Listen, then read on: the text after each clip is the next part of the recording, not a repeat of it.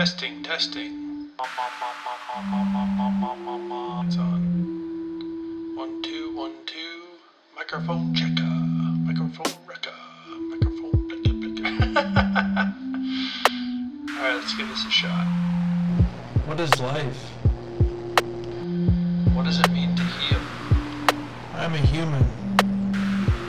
Hello, hello? Anybody there? Why are we here? What does this mean? Let's figure it out together. That's fun. Just to come play. Play in the podverse. What are we doing? This is the Turning of the Bones podcast.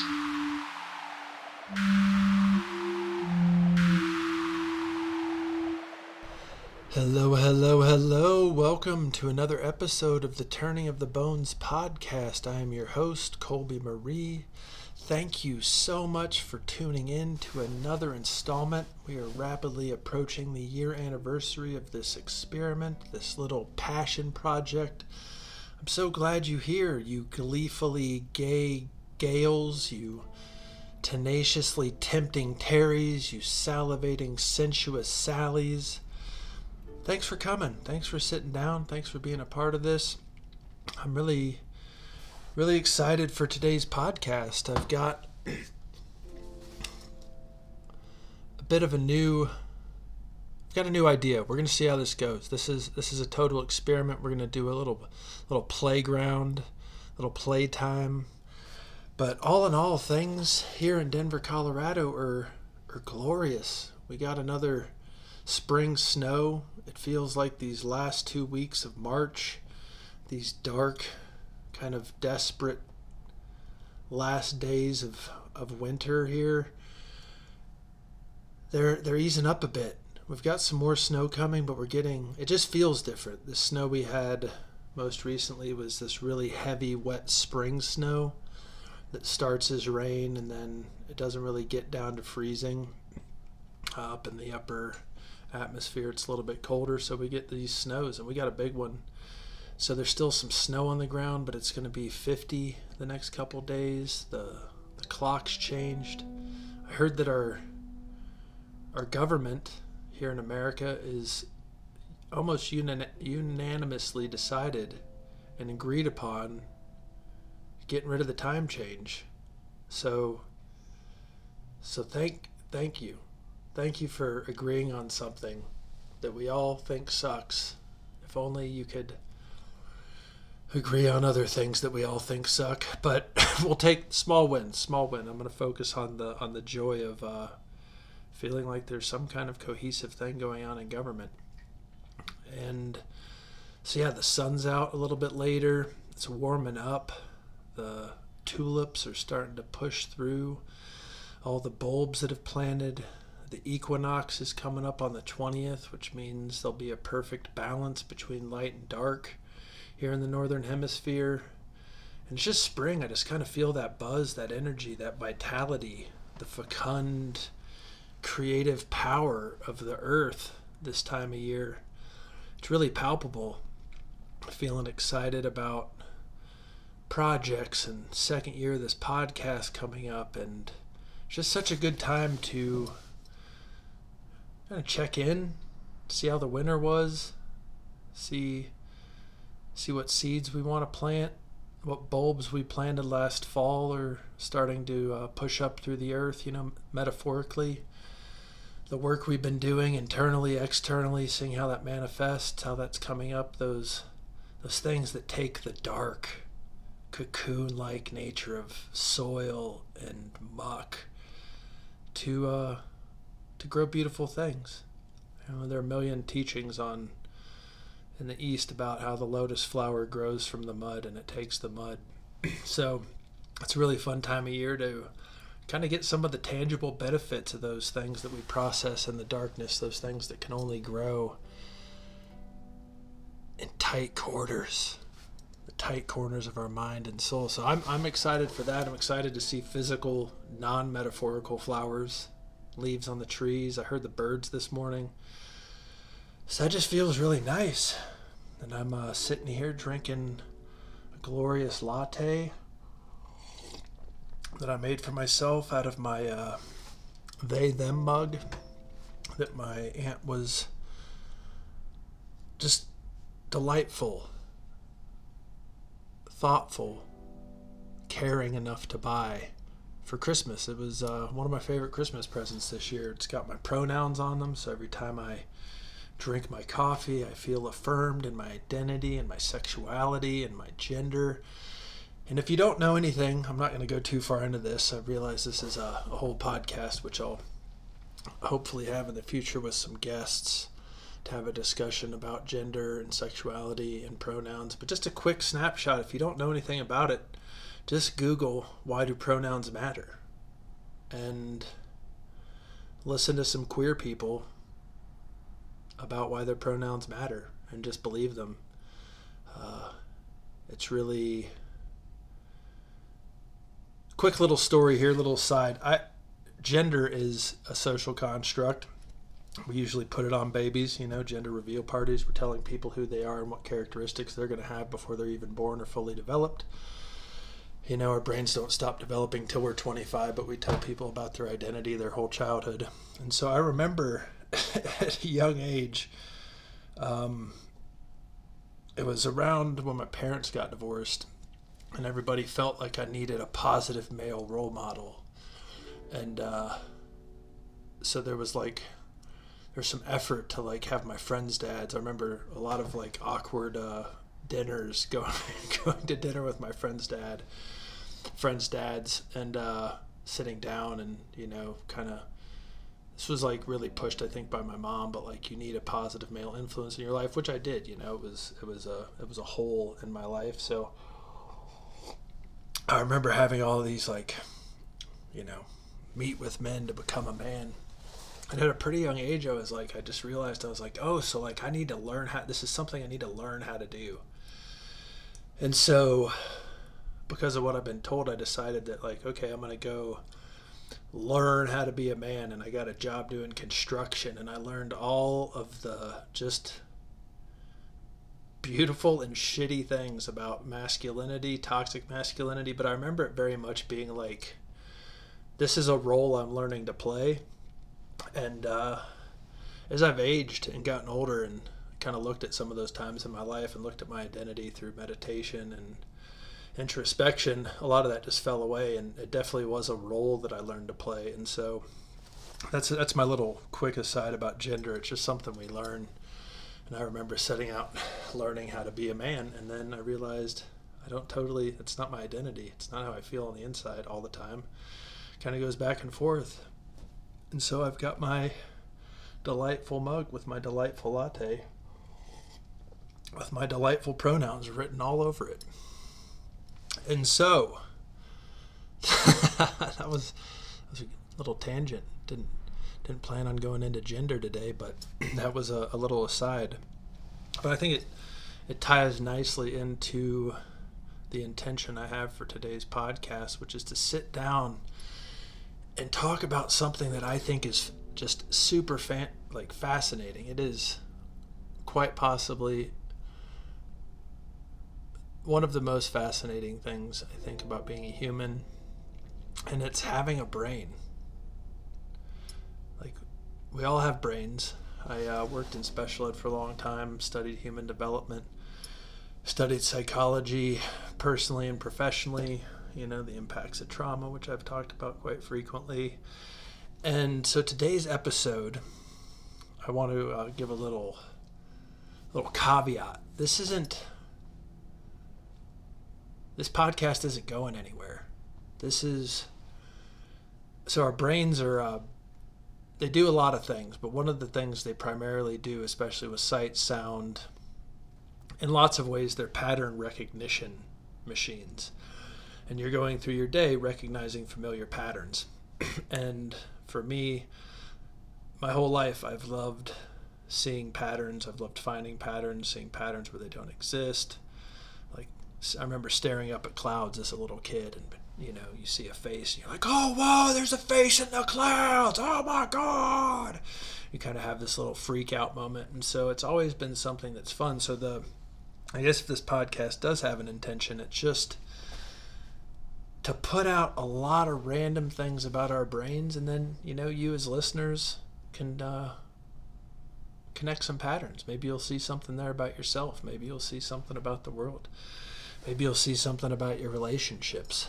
Um, that's one of the uh, the most fun games to me is uh, just just finding patterns. You know, deep listening. Meditation has really taught me, or it's improved my ability to deeply listen and recognize patterns. I think that quite frequently astrology, whether it's Vedic or Western astrology, gets misconstrued to be like uh, predictive or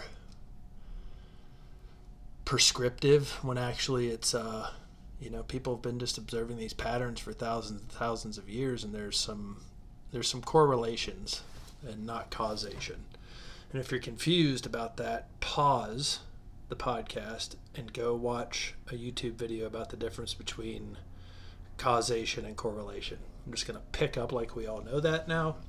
We're going to jump right into this. I've got a long sheet of facts, fun things I learned this week about our brains. And this being said, you know, we all have very different brains. There are traumatic brain injuries that change our brains. They're you can have tumors or you know neural divergence whether that be adhd or autism or the way that uh, complex post-traumatic stress disorder can change your brain uh, in utero trauma if your mother experiences trauma while you're developing that can change your brain so this isn't a one size fits all but primarily this is what brains do um, and there's there's variants and so, to me, one of the coolest things about being alive is the opportunity to get to know and understand my brain because it's really the one relationship I'm going to have. I have it all the time. I think that, what did I read? We have between 50,000 and 70,000 thoughts a day. I'm going to say that again 50,000 and 70,000 thoughts a day. That's like 2,000 to 3,000 thoughts per hour. And anybody who's kind of looped on anything can probably relate to this. Like if you have anxiety or if something's really chapping your ass, you keep thinking about it, it's like kind of incredible how frequently the brain just kind of outgasses thoughts. And so, one of the coolest things about meditation and therapy uh, is getting to know myself. You know, I I ha- I can't imagine sharing. you know, think about your day and how many thoughts you have in a day. And think about how many thoughts you actually share with other people. Like, no one is ever going to know you as well as you have the opportunity to know yourself. And I just think that's really freaking cool, you know? Like, it's like I got a front row seat to the movie of my life and I want to understand this character. I want to understand how it works. And so that's kind of it just it's one of the things I geek out on. I mean, I'll read cognitive neuroscience for fun just cuz it's like it just I like thinking about it. And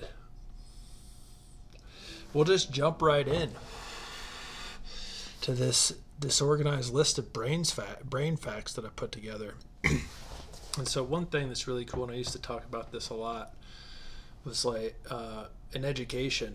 You know, I'd watch adults expect teenagers to be able to act like adults. You know, you look at this person and they look closer to an adult physically than they ever have before, and so adults would quite frequently think that they were capable of doing things that they weren't capable of doing. But your brain doesn't stop growing until you're quite a bit older. Your frontal lobe doesn't stop developing. Er, your frontal lobe keeps developing till you're 25, and so your frontal lobe is kind of it's it's this really important center in our brain where we do executive functioning, uh, problem solving, memory, pattern recognition, uh, symbol meaning correspondence. It's it's pretty neat, and so that doesn't stop developing till you're 25 and as you develop like we have these different seasons with our brain so your memory and processing speed so your memory is your ability to I mean, i'm sure all of you know what memory is i don't need to explain it uh, your processing speed is how fast you process information and those kind of max out in your mid 20s. So, right around the time that your frontal lobe is like, I am here and I am ready to be an adult, you know, at 25. Your processing speed, you remember everything. It's really pretty, it's pretty neat. It's a cool time. In your mid 30s, your facial recognition and problem solving are at their peak, which is, in my experience, pretty cool. Like, I was doing a lot of work you know, in really complex systems and education in my mid 30s. So that kind of lines up for me. Uh, your emotional control and empathy peak in your 40s and 50s, which I can totally testify. And I think this is kind of that's this cool thing. And the older I get, the more I understand it. It's the older you get, you're always like, oh, yeah, my 40s are way better than my 30s. My 30s are way better than my 20s. And we have all these reasons for that, that we come up with, all these stories we tell. But I think it's it's fascinating that it, it seems to me that the way that a brain develops moves towards more contentment and peace, which is pretty cool. That's a pretty cool part of the system. And then in your 60s and 70s, your vocabulary is at its peak, which I 100% can verify because I have an aunt who knows pretty much everything and will always kick my ass at Scrabble. I'm talking, I think I'm well read, I think I'm well researched. I cannot beat my aunt at Scrabble. It's like a teenager trying to box Mike Tyson. it's really pretty incredible the amount of things that my aunt words that my aunt knows how to spell, knows the meanings of. It's really it's fascinating. Which I also think, you know, historically kind of makes sense because when we used to value the wisdom of the elderly and we didn't kind of ship them off to nursing homes and devalue them because they no longer have value inside of a capitalistic production based system. Like they would have needed to know it would it would have been necessary for your elders to to hold to be the meaning keepers. And so I thought that was pretty cool. Um, your brain only weighs three pounds. So you could get out your calculator or around three pounds. It's about two percent of your body weight, which is pretty.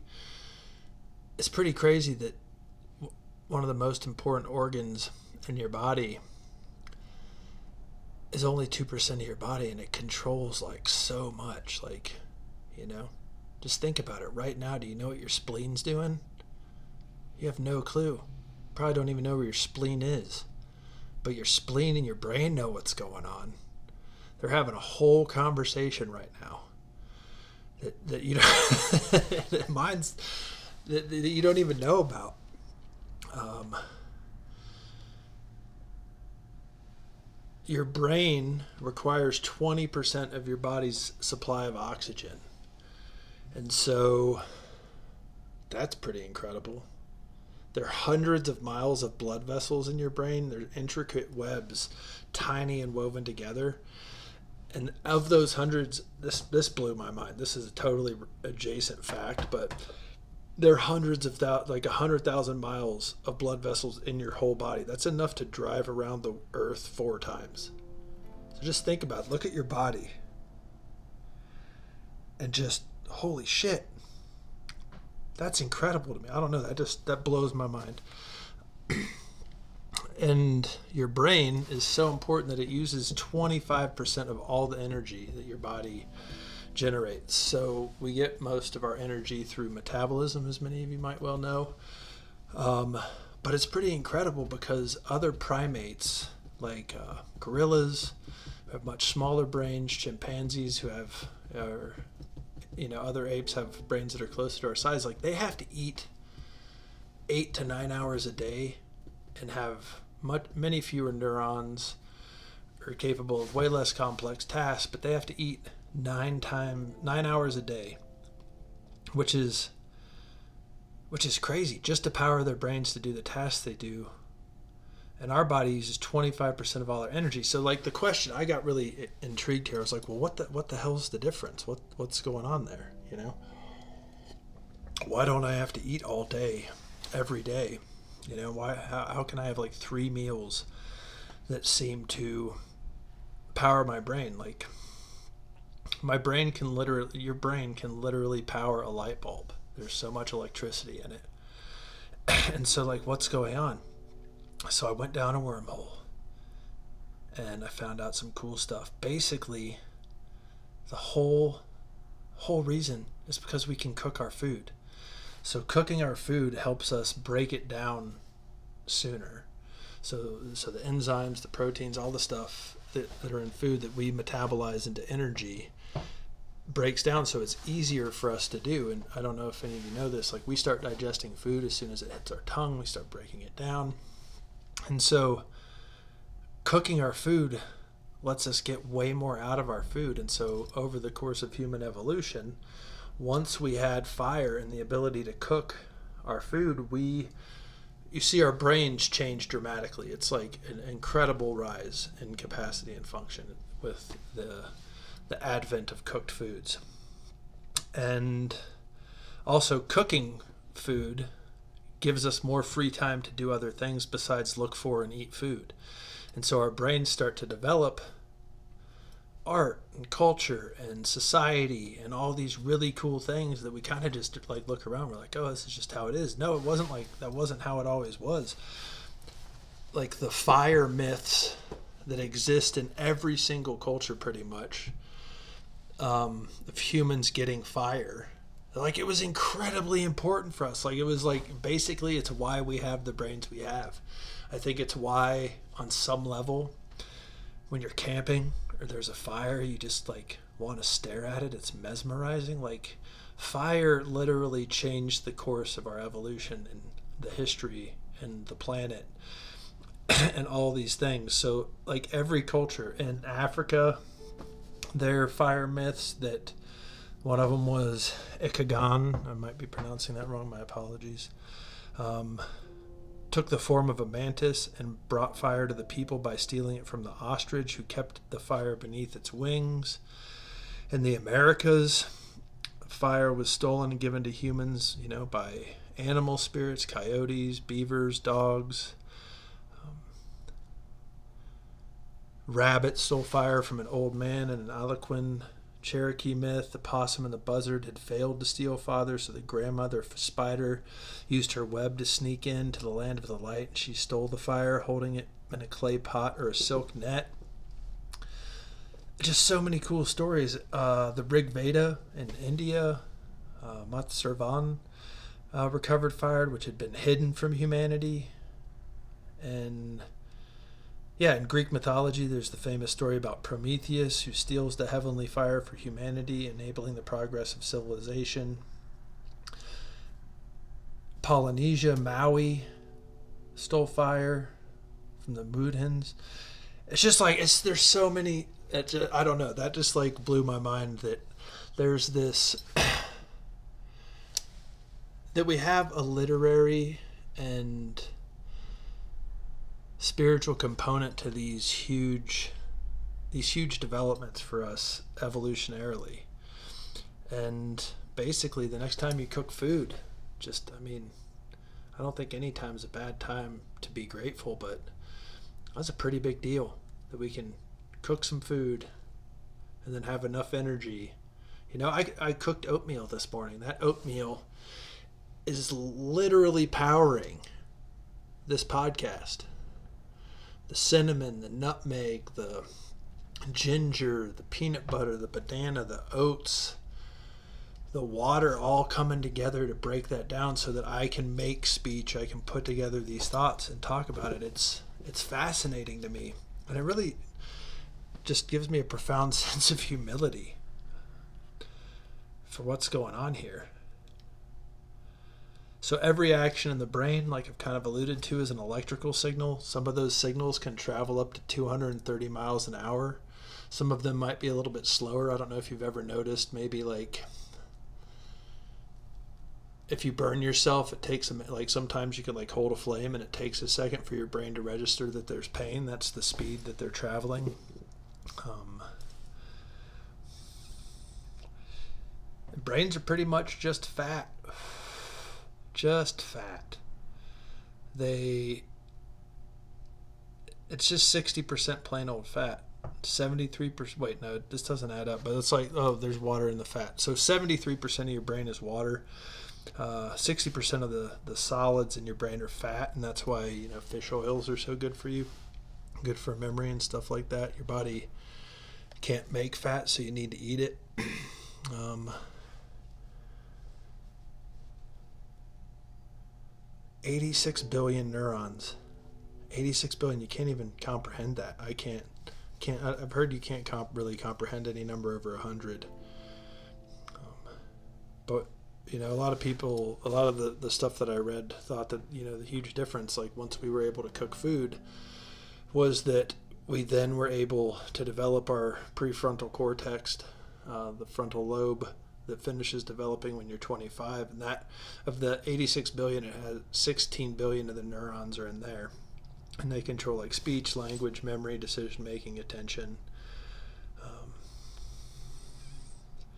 yeah like i said a lot of your brain is water. Even a 2% total body dehydration can affect the brain and so just think back to one of those glorious mornings that you woke up after drinking a little bit too much and the alcohol had dehydrated you by 2%, how did your brain feel? That's that's just dehydration. Uh, kind of in my my history of observing myself, I've noticed that you know hangovers have like multiple components, and one of the huge pieces of it is just dehydration. It's like a hangover is like part dehydration, part sleep deprivation, or not getting good enough sleep, part toxicity, blood alcohol, like your top blood toxicity level, and then whatever the the dread is all about, just the existential despair that comes from drinking a little too much. Um, and if you have all four, you've got like one of those category, you know, twelve hangovers that nobody ever wants and makes everybody say that I'm never going to drink again. Ah, what else do we have? Speaking of drinking, lots of drinking happens at concerts. So this was a really cool thing I discovered. Like, have you ever noticed like you feel a little bit more connected to somebody if you're sharing an experience, um, like eating food or watching a movie? You know, it kind of feels like you're just synced up if you can agree on what what's going on in reality.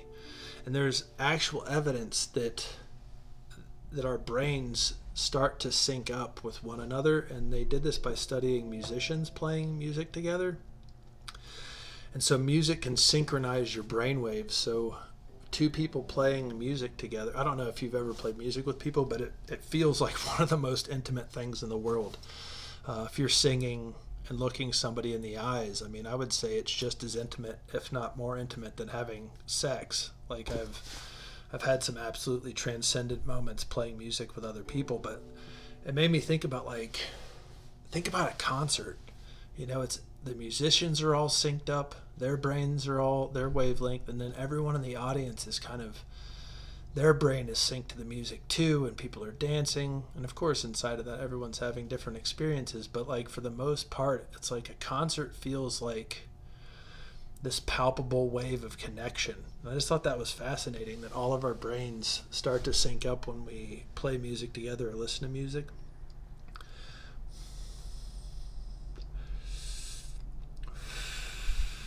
Take a little little break here and hit my vape.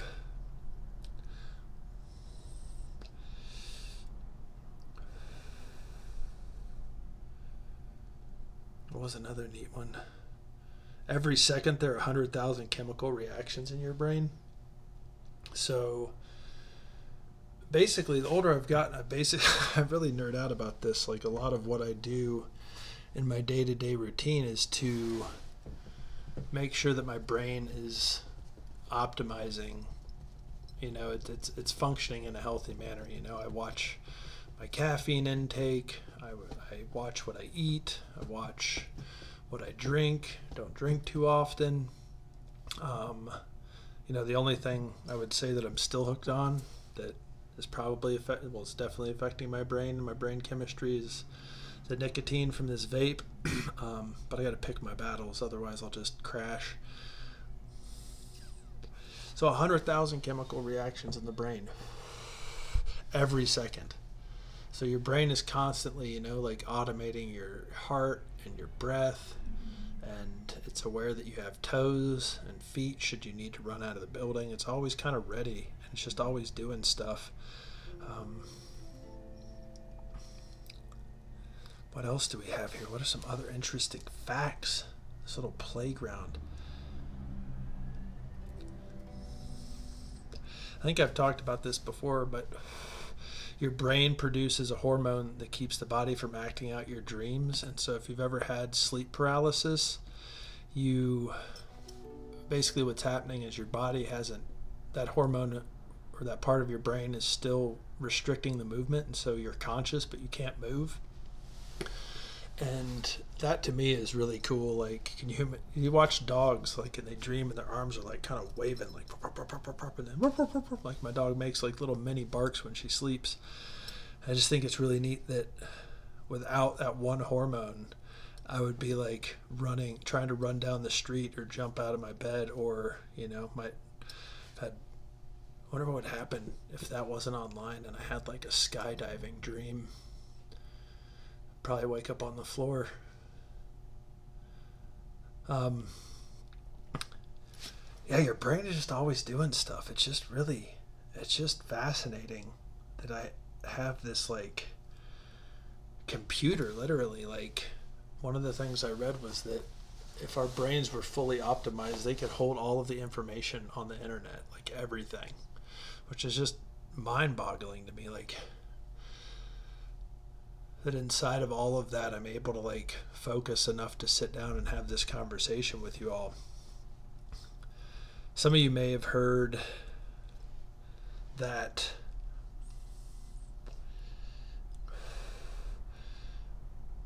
your smell, you know, like if, if you've ever smelled something that you kind of might have a, a memory, a really strong memory, like a, somatic memory, something you feel in your body and it feels like a little bit more real than just like remembering waiting for the bus when you were a little kid. But smell is directly connected to the emotional center of our brain. So there's like a an easier pathway for that energy to travel between between neurons. And yeah, you just have you have all these memories, and there's a study done, and you might have a, a memory of this in your life. There was a study done, and they would have couples. So one group, couples would have challenging conversations, and so one group just had the smell of the food, like it was over it was over a meal, and one of the couples would have just the smell of the food, and the other couple, well, we get rid of the food. The couples were just sitting across from each other. In one room, there would be like very, almost no smell, unless there was like body odor or something. But in the control group, there wasn't any smell, and then the other group, there was trash, the smell of trash. And there was like a 75% increase in the how would I describe this? There was just like a 75% increase in like the rate of fights that would happen between couples when the smell of trash was present. And so like smells like how your apartment smells could directly be related to your mood. I just think that's that's pretty fascinating. What else do we have here? Oh, an orgasm activates 30 major systems in your brain. Duh. um, I think that's why human beings love sex so much. It really, the the psychological, the neurochemical benefits of orgasms are starting to be talked about a little bit, uh, you know, more frequently and less taboo. That like orgasms are actually good for our mental health, and there's less puritanical shame around sex and orgasms. But that's pretty cool. Sex is good for you.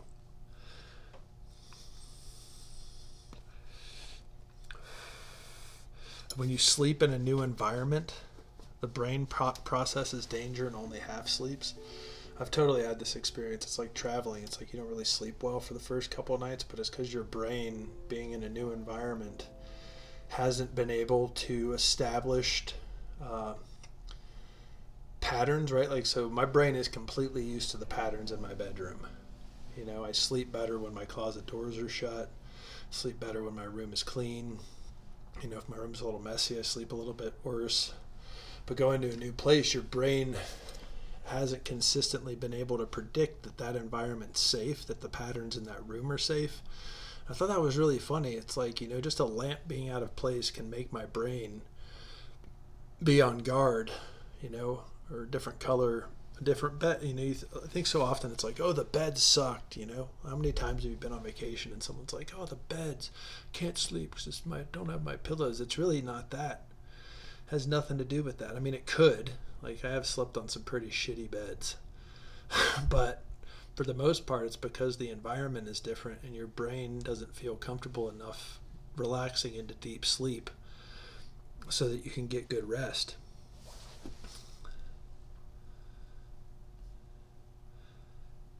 And so yeah, that's just there's just so many fascinating things about our brain and I'm probably going to keep doing this series just cuz it's really fun for me. It uh it just makes me think of a lot of things, which is not ironic. I don't think it's ironic. I think it stands to reason that you know thinking about this just lights my brain up. You know that that metacognition, that thinking about thinking, that I find super enjoyable. You know, and it's like.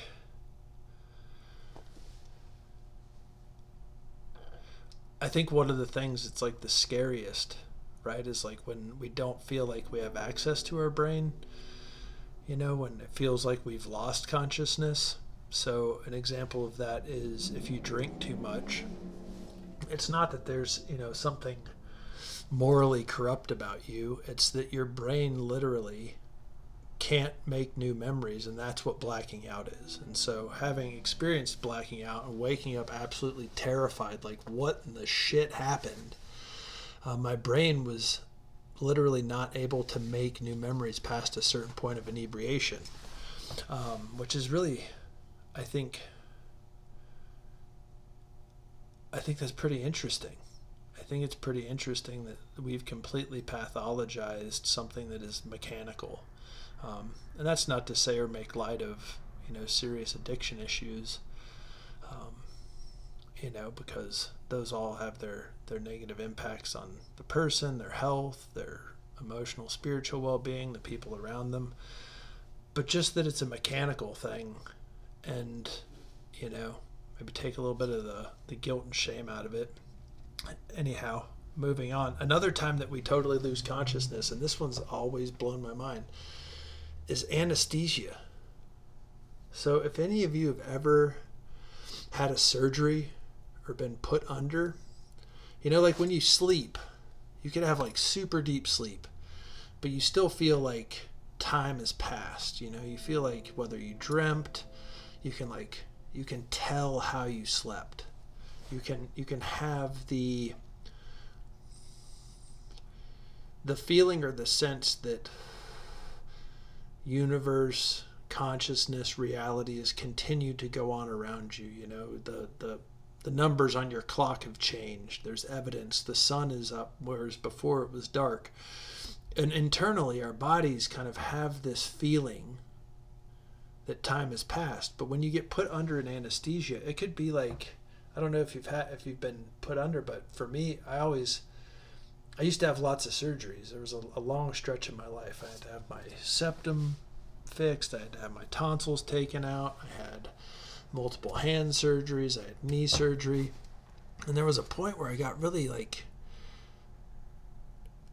kind of excited because it was like such a unique experience to have that like you would just be there and then you'd be somewhere else and you couldn't tell how long it had been. It felt like it felt like a second, but they tell you it's a 4-hour surgery.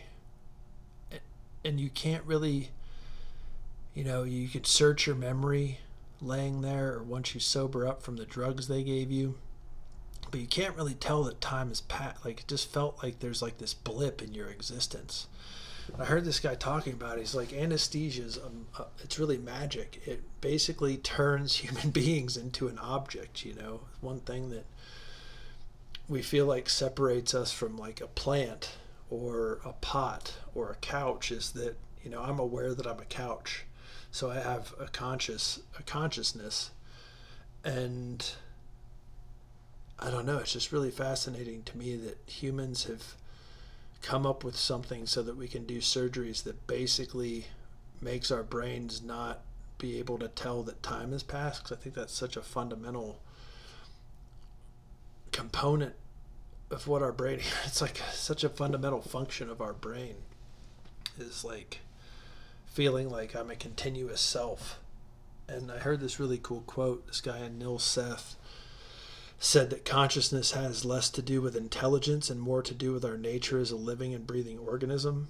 Um, you don't have to be smart to suffer, but you do have to be conscious. And so, yeah, like our brains you know, I think so often, and this is, you know, I'm way out of my depths here philosophically, but our, we think that, you know, for a long time I thought consciousness was like, it's what separated me from other things. And I think this is why in the East, you know, when you hear prayers to end the suffering, they say the suffering of, this, we'd like to end the suffering of all conscious beings. So, like, uh, a dog is conscious mushrooms, like the way they communicate, they have, there's a consciousness there, and that maybe it's just a consciousness only, consciousness only world, which is a, a big topic for another time. But it, like the brain, like I have a sense that I have a body. I have a sense that I'm a continuous person. I have a sense that time is passing, or that. Uh, and basically like he this guy Anil Seth broke it down. He's like basically like you know your senses perceive all of this stuff around you and we're living in a multi-sensory 3D movie. And what your brain brain is basically doing to tie back is like it's a prediction engine and it's predicting patterns. And so I don't know if you've ever done one of those tests online where it's like what color do you think these two squares are on a checkerboard? And you look and you're like oh that one's they're two different shades of gray. And then they remove the shadow or the thing making the illusion of a shadow, and you realize that the squares have been the same color all along. And so your brain is filling out, it sees the patterns of a checkerboard or a chessboard, and so it goes white, black, white, black, white, black, white, black, white, black, when actually the colors are exactly the same. And so your brain is predicting that and then creating reality. And so what we perceive is our brain's best guess about what's out there, which is just, that's mind blowing to me. Like, I'm looking at a plant right now, and there's a chance, you know, I did this, that square test several times this morning, and I, you know, each time I'm like, no, those are two different colors. And then they kind of remove the thing that changes how my brain sees it. And I realize that they're the same color so I'm looking at a plant and I'm like, holy shit, do I even know what a plant is? you know, like my brain is constantly perceiving its best guess about what reality is. Um, there was another one, another test they did where there was some kind of, it was like a, a, a gurgled up sound. It was like, what do you hear? I don't think that's a bad idea. And you're like, what? Play it again. I think Brexit's a bad idea. And then you play it again without the distortion. I think Brexit is a bad idea. And now you can hear it. I think Brexit's a bad idea. Right? So, like before, but then your brain has the ability to predict what was being said with the distortion and it can hear it can hear the sentence that we know how to speak in English. I don't know. It, was like what we perceive hasn't changed. The thing I'm perceiving hasn't changed, but my brain's ability to predict what it is has changed. So our brain's best guess can change what we hear, right?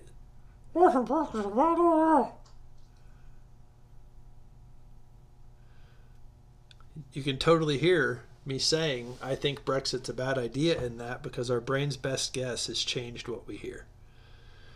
And so what he put out there, and this is this might be the mind melter for me for the day, for the week, is that perception is a controlled hallucination being managed by our brain.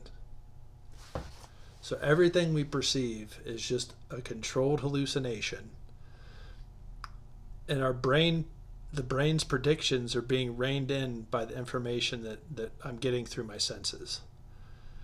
And so you have tons of years while your brain's developing. You know, between one and five, your brain grows 90%. You know, it's a quarter of the size of a human brain when you're born. And then by the time you're five, it's 90% of the size it will be. You know, these are all like, you know, it's like when you look at a baby and they're just like taking in the world, it's like their brain is laying out this framework for reality. And so, like, it makes me really wonder, like, are, are babies just tripping all the time? Basically, just these little hallucination machine. You know, like, I mean, based on what this guy says, we're all hallucinating all the time. Um, but I think that's really fascinating. Like that, when we when we agree about our hallucinations, that's reality. You know, so reality for a right winger, it's like everybody who's a right wing you know, Bible thumper is agreeing about reality, and that's reality to them. Me being on the other side, it's like I agree, and then I find people who agree about what reality is because all of us love the truth. We love the truth so much that, you know, we would rather, like, if we had a happy relationship that was going perfectly, meeting all of our needs in every single way, 100% of people, when asked, if that partner was cheating on you, would you want to know? Say yes. Because people would rather know the truth than be happy. And so, like, all of these, like, when we have an agreed upon hallucination, we'd rather know the truth. You know, we'd rather agree upon the truth. I don't know. It's just fascinating to me. Really. And it made me think, like, in my experience with hallucinogens, you know, and there's a ton of research out there on that now. Like LSD breaks down the like it, it it disrupts the patterns that your brain is projecting onto reality and like you know a lot of people will say like oh I you know I experienced reality as is when I was hallucinating and I met God and like I saw how it works and you know this this study about the brains that Anil Seth is doing really kind of reinforced that. You know, and he's he's working with multidisciplinary teams to understand consciousness and understand how our brains factor into that. You know, and you know, I think that's why you know they're using you know, microdoses of LSD or ketamine or MDMA or psilocybins in a controlled setting with a therapist and support to help people break up the patterns they see for you know therapeutic or addiction. You know, there's a huge uh, success rate with addiction uh, with the use of controlled uh, use, monitored use of hallucinogens. There's like I think like an 80% recidivism rate without, and then like, I think that's right. Maybe I'm getting the word wrong. Basically, there's a significant larger success rate for long-term healing with addiction with controlled use of hallucinogens in a therapeutic environment versus just like you know the model that AA puts forth, which is guilt and shame, and you're a piece of shit and you're morally corrupt and i think that makes a lot of sense to me that like breaking up those patterns of how we see ourselves and how we see reality you know looking at our trauma like using controlled pattern breakers right because we get we get into we get into patterns. We start seeing people the same way. We start seeing ourselves the same way. And disrupting those patterns is actually beneficial for healing and growth. And that your brain, you know, can keep growing your whole life. I think that's that's pretty neat. Um, what else do we have here? Yeah, perception is kind of a controlled hallucination. The brain predictions are reined in from the information. Uh, yeah, and the sense of self is like a controlled hallucination. You know, there's no there's no thing that is Colby. You know, Colby is a series of memories. Changes over times. It changes in context. I'm capable of lots of different things in different contexts, good and bad. Um, there's a really cool study that they did about like even the sense of like having a body, right? So like you have a sense that I have a body. I am this body. Colby, this is Colby. These are Colby's toes. And there's a really cool test where they have people sit at a table and they put up a blinder. Uh, so their their arms are on the table. they put up a blinder in between their their eyes and like their left arm. So there's like a, a cardboard wall there where you can't see your left arm. And then they have a, a fake arm laying on the table. And they begin stroking both the fake arm and your real arm with like a paintbrush. And eventually your brain can't tell the difference between either of the arms. And so what they do is they have somebody run in and stab the fake arm with a fork.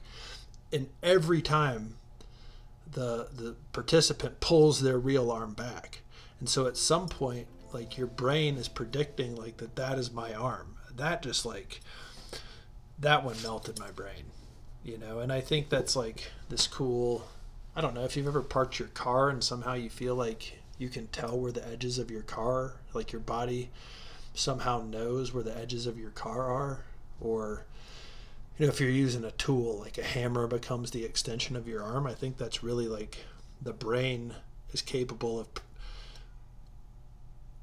projecting your arm to the end of the hammer, which is really neat. And yeah, we're basically just our brains are just these insane things. I don't I don't even pretend to understand them, but that's kind of where I got this week. I'm gonna just I'll probably keep doing this series because I really I like the idea that this isn't what I thought it was. That there's something else going on here, and the brain. You know, here in the West, we we really value the brain.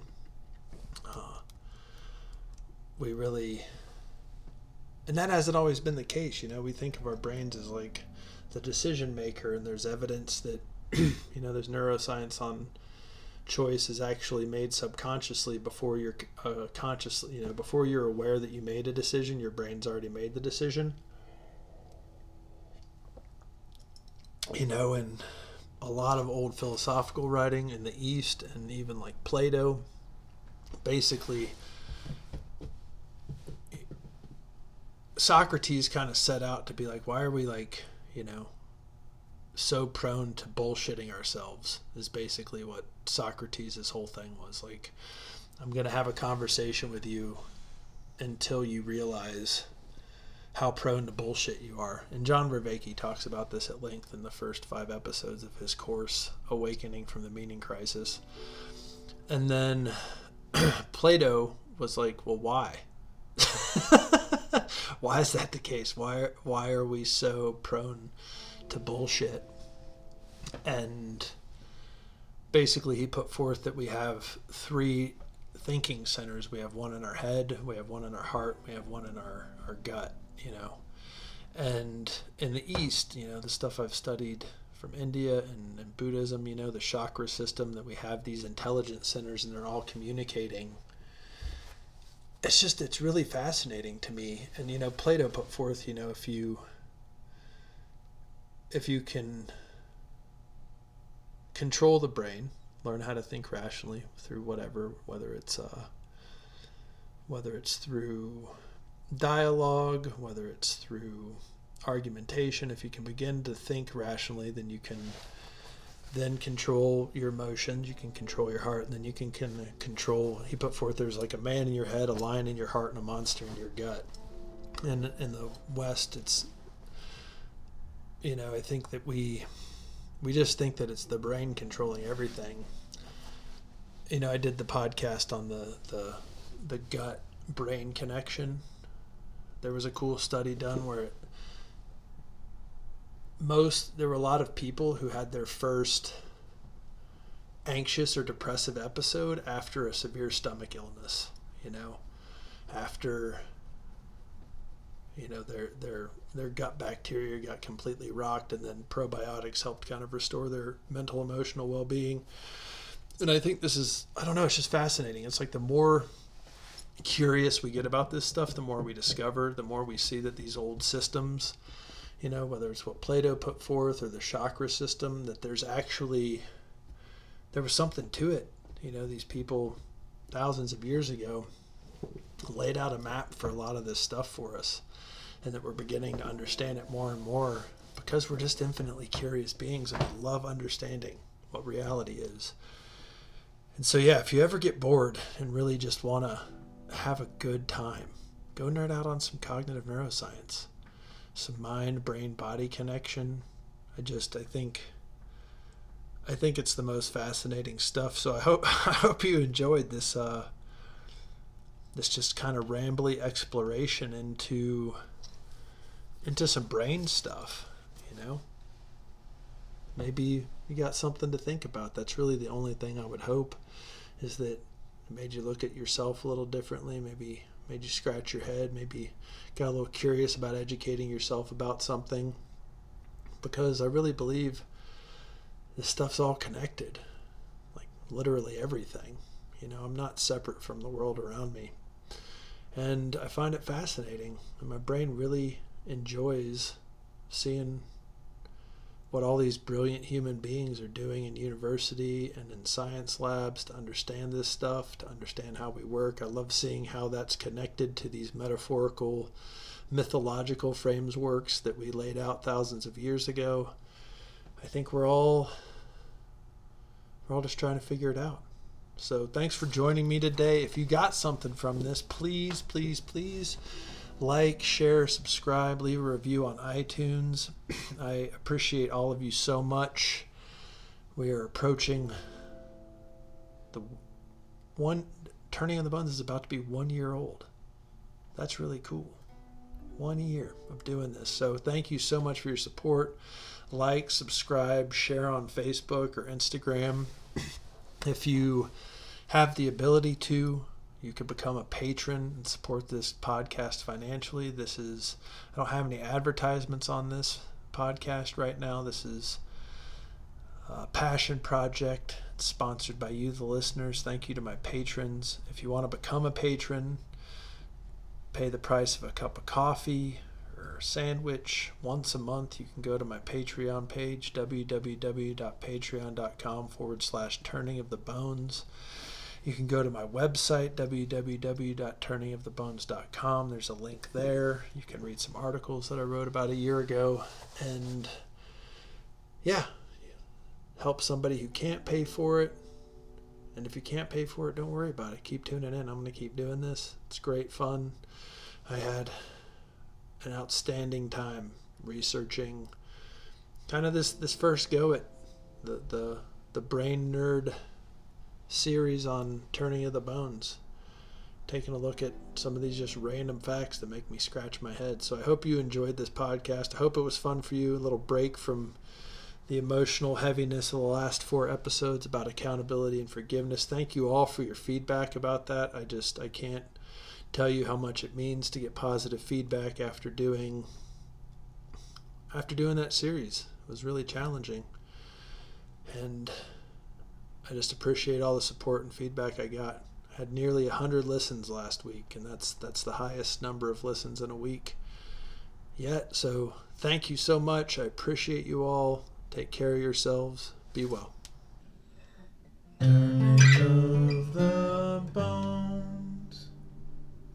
Bye now.